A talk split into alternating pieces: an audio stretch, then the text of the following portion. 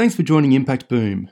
On this episode, music again not being doing something super magical but what it is doing is creating these spaces in which young people get to come together and just be all of themselves not just be an ethnicity or be one aspect of their experience but be their whole person their full identity. And i think that's something that music really offers. We bring our whole selves into a musical space.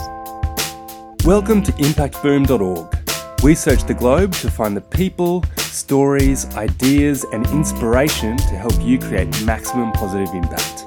Each week, Impact Boom brings you thought provoking interviews with world leading practitioners passionate about creating positive social change. These designers, social entrepreneurs, educators, innovators, thinkers, and doers share their projects, initiatives, thoughts, and insights on creating a better world. You can find all the stories, links, and other great content at impactboom.org. Follow us on Facebook or Twitter for the latest updates, or subscribe to the newsletter or on iTunes. Thanks for listening to episode 467 of Impact Boom. My name is Sarah, and I'm passionate about visioning, empowering, and contributing to positive, regenerative, heart and soul led initiatives locally and globally. Today, we're speaking with Dr. Gillian Howell. Gillian is a musical connector and changemaker whose creative practice and applied research explores the contributions of community music to post war transitions and recovery, including peace building, community dialogue, and music restoration. She's a senior research fellow at the University of Melbourne and director of Tura's Sound FX project in the Kimberley. Her work has taken her around Australia and the world, including Bosnia Herzegovina, Sri Lanka, Timor Leste, Kosovo, North Macedonia, and she's delivered research consultancies for Save the Children, Middle East, Musicians Without Borders, and Sri Lanka Norway Music Cooperation. Closer to home, Dr. Howell's long term community led research and songwriting collaboration with First Nations language educators in the Kimberley, has produced an album of original songs with another one on the way, and a soon to be completed community songbook in three endangered Aboriginal languages. On today's podcast, we'll discuss the benefits of participatory arts, particularly in complex contexts, as well as the positive impacts and some key learnings from working with various communities from very different environments across the world to foster connection, engagement, and community building. Gillian, thank you so much for being with us today. It is terrific to have you here. Thanks so much for the invitation. Great to be joining you. To start off, could you please share a little bit about your background and what led you to the field that you're in today? My background is as I'm a musician, so I did an undergraduate degree in music performance on the clarinet. After that, even though that was a very kind of straightforward, very mainstream training to become an orchestral musician and a chamber musician in the Western classical music world, pretty quickly after that, I moved more into improvisation, group devising, which is the way that a, a rock band might be working if they're creating a song together, that where everybody in the room has a say in the shape of the music that you're going to play. And so, sort of using those kinds of techniques and working a lot in community contexts became a big part of my creative practice pretty early on after I finished my undergraduate training. And that was partly because I moved to the UK and did some study there as a postgrad that kind of opened up a much broader musical world for me. Yeah, great. And then since you've found yourself uh, working globally in community music and in peace building, which I know encompasses a lot of things. So, can you tell us more about your work in those spaces? I think that probably the, the practice side of it came about because I was very much working with music as being a way to create a space in which good things can grow. So, you know, that peace can grow, that feelings of connection can grow, that feelings of empathy between people can grow, that voices can be amplified that might have struggled to find a space to be heard in um, other contexts, that metaphor and symbol and gesture, that music can offer the space in which all of those become part of your communicative toolkit. And that means that it was increasingly a space where, particularly in the work I was doing with young people, where there was space to explore more difficult topics and more difficult parts of experience. That was the starting point. I haven't really thought about it as peace building until really very recently, because I was always thinking about the peace building side of things as being about the rebuilding of social fabric or the repair of social relationships after violent conflict or a war where there's been a schism down identity lines that's pulled people apart, that's forced them to live in very segregated ways. And I worked in the Balkans in Bosnia Herzegovina for almost a year just after the war had ended there. And that was really the sort of pivotal or seminal experience in my life as a musician that made me start to think about the different ways that music making and music connecting might might offer a healing capacity, not as music therapy or a sort of clinical therapeutic model, but as a well-being practice, as a way of caring for yourself and caring for others. For me as a music facilitator, I became increasingly interested in what that meant for my creative practice and how I worked with groups to allow space for that kind of thing to emerge. Mm. And as you've mentioned here, uh, you're an expert musician, facilitator, educator, and researcher with PhD, and you've worked in an array of communities. Can you tell us about some of the projects and the key learnings from working in these really complex, often contexts? Yeah. Well, if I think about working in Sri Lanka, when I went to Sri Lanka in 2016, I was working as part of a project that was called the Sri Lanka Norway Music Cooperation. So, Norway's government was investing money in the development or support for like restoration of really Sri Lanka's music traditions. So this is like folk music traditions. So the civil war in Sri Lanka had divided communities and also was a complex war in terms of how it was ended, how how its ceasefire came about. It came about through a very very violent government process to fully quell and bring an end to the separatist movement of the Tamil Tigers of Eelam.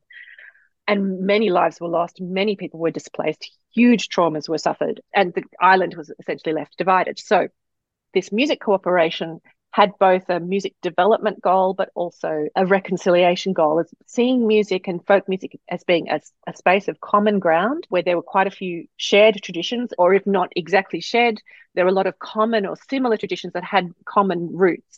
And so the war we know armed conflict and war has devastating impact on music traditions because knowledge holders may lose their lives, but also they may lose instruments. Practices are often very closely connected to place. And so when those people lose access to those places, or even lose access to the night, which might be a traditional time when performances take place, all of that means that it's very difficult for those practices to be restored without it, some kind of support in the years after the war. So Norway was stepping into that space, but it also was interested in can this be a space in which people's lives and people's fabric of connection to each other can also be restored. And so I came in as a researcher to look at that question of what does reconciliation look like in this space. So a really key learning that I got from the Sri Lanka project was about the limitations of music that music never works as this sort of independent magic ingredient that you bring music in and that's it that's the answer. There i could see in this music cooperation where there are a lot of different kinds of projects happening big festivals and workshops small workshops between people and small workshops and festivals in villages. The role between cultural learning that was taking place but also the opportunity to build friendships and independent relationships was so important. Wasn't necessarily a matter of just bringing for example two groups of young drumming groups together one Tamil, one Sinhalese, to come together and create a music collaboration together. There needed to be opportunity for them to not just make music together, but also to get to know each other, to build the trustful relationships that come about when you get to share a meal and have an unstructured conversation and communicate with each other in different ways. Just making the music together wasn't going to deliver a real change in relationship. And it seems obvious to say it, but I think for a, quite a long time, the early research in music and peace building, and also a lot of the practices, were built around a very idealistic idea of what music could produce, that this idea of it, it would be a universal language, and that in and of itself would be enough. But the Sri Lanka project really showed that there is a lot of nuance that needs to be applied, a lot of understanding of context, and then also just some very practical remembering that these are people and human beings. And we use music as one of a big expressive part of our expressive toolkits. So music can't do all the heavy lifting on its own. It's really useful if people also get to sit down and have a meal together. It's really useful if they are in the same accommodation and have some shared spaces to hang out in. And when those things are there, then we start to see really great changes in people's relationships to each other. And when they're not there, then we don't really see it feels like a meaningful experience, but it's one that people, as in for the participants, but then it's one that later on, when they talk about it, they realize they didn't actually get anyone else's phone number. They're not actually connected to them on social media. In 2016, that was the case. So that idea of the social have to continue to sit in the social space is really important. Mm, mm, mm. That holistic, holistic approach, right? That's going to ha- help to create that cohesion and and really anchor it. Do you? I know you've worked with lots of different First Nations communities in Australia. Could you share some of the projects that you've been working on and the work that I've been doing predominantly is in partnership with Tura, which is a new music organization based in WA. And I've been working with them on a project called Sound FX in Fitzroy Crossing in the Kimberley. And there, our project is all about the ways that music can support different forms of cultural well-being and healing and connection and, and through particularly working with language. So I work there with early childhood educators Aboriginal women who have committed to working with the youngest children to give them a really great start in life. And then they're also wanting, as part of that program, for it to be as, as culturally rich as possible, as culturally grounded in local knowledge and local languages, local place, if you like. Um, and so my role has been to support them to create new songs in their heritage languages Many of the educators are still learning to speak their heritage language because all of the legacies of colonial violence mean that those traditional transmission methods were disrupted. We're talking the day after the anniversary of the apology by the Rudd government to the stolen generations.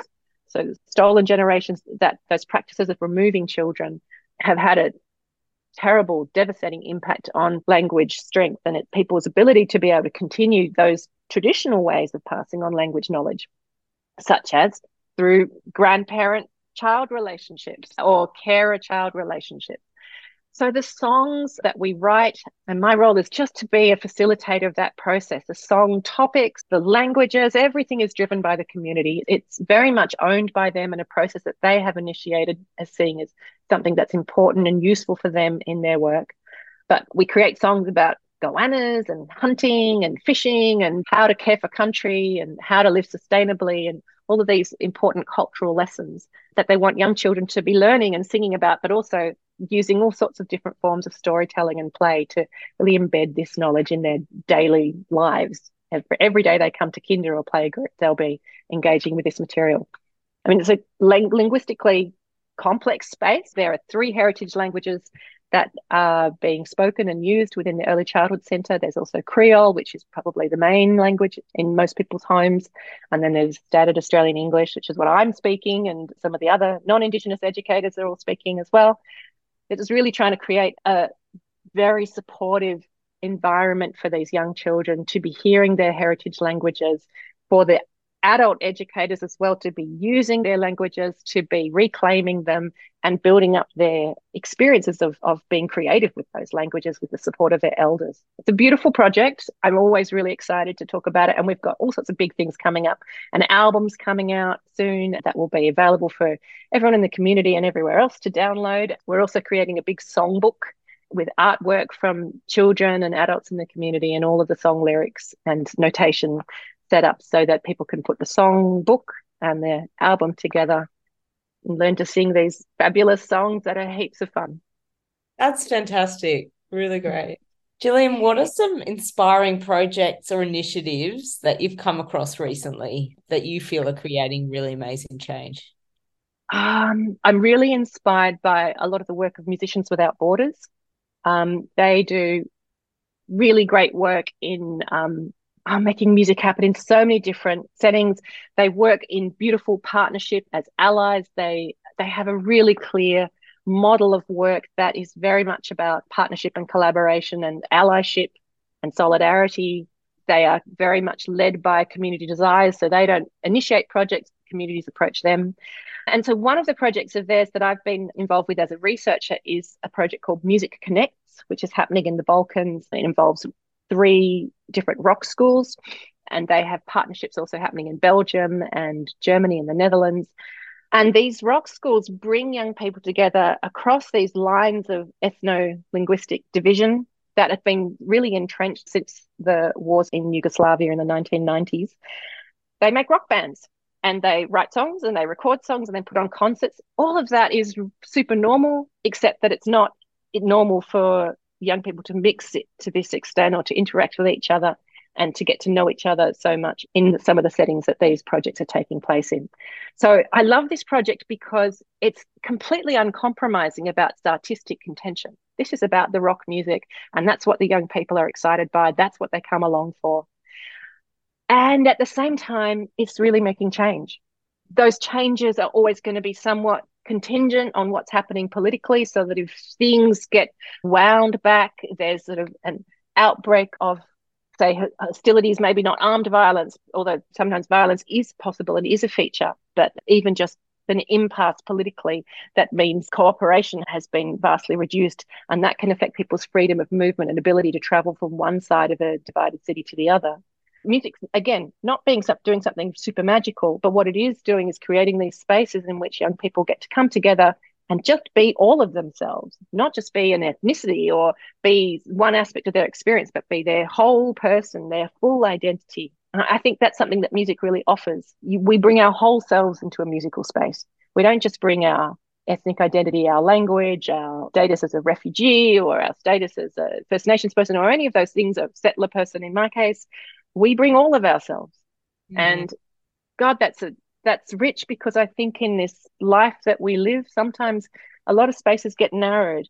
And living in a narrowed existence constrains you in so many different ways. And I think, in terms of energy and spirit, and yourself being someone who can bring about change in your community, all of that becomes part of those constraints. And that's not good for the world. Absolutely. The power of unification in that shared experience of music that transcends all of those other parts of identity or labels. Yeah. Mm. Gillian, do you have any books or resources that you would recommend to our listeners? Yes, I reckon. All right, so podcasts, there's some really fantastic podcasts out there. I really love, and I go back often to listen to podcasts that were produced by a media platform in the US called The Coral Commons.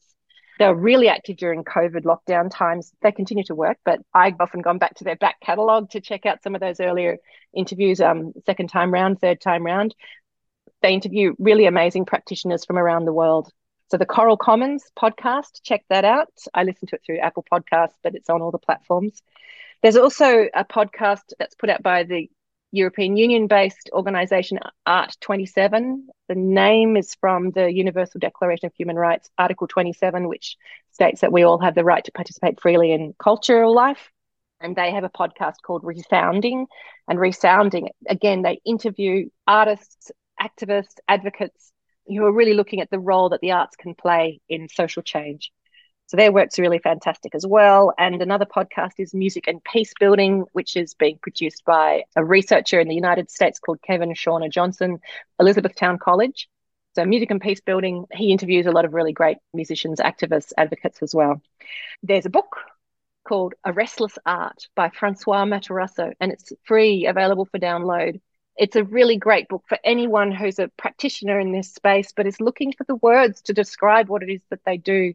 Francois Matarasso, he's been writing on this topic for a long time, and I think his writing is really beautifully thoughtful, reflective, critical, humble, and vivid. He he has witnessed and been part of so many different diverse projects and he produces a lot of great resources and many of them are available for free. So i recommend all of his writing but the book a restless art has much to recommend it in terms of the experience of the artists themselves and what it is to create work in this way.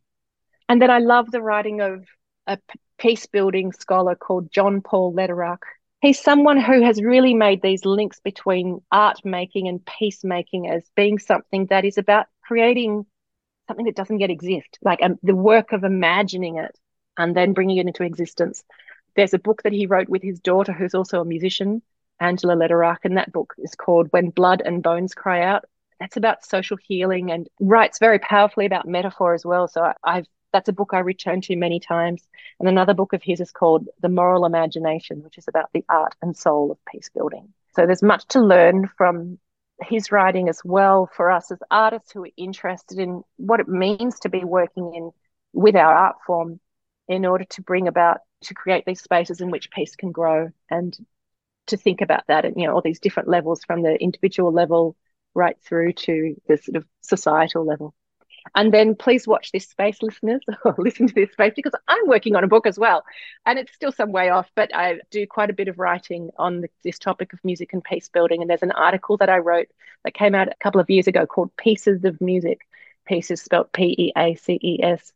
And in that, one of the things that I'm really trying to do is just again create a bit more vocabulary with which we might talk about the work that musicians and musician peace builders do right from protest music and disruptive work to inner peace and bringing about change within ourselves. And that really deep difficult struggle that we need to sometimes you know go through to process difficult experiences but also be the change that we want to see.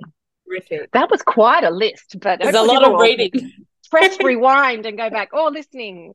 Um, there's so much that's great that's out there and I, I, wish i had more time just to read and i have more time than most because i'm a full-time researcher. Oh it's a never ending list but there's some great people doing great work and documenting it in different ways. So lots to learn, lots to absorb Fabulous. and be inspired by. yeah, absolutely. Absolutely.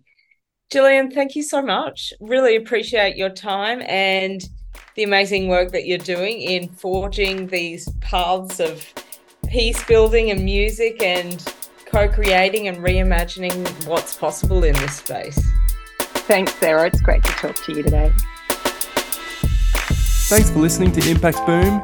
You'll find links to the initiatives, people, and resources mentioned in this podcast on impactboom.org. Please leave your comments below, and remember, we'll be publishing fresh inspiration and insights to help you create positive impact every week on the website, Facebook page, and Twitter.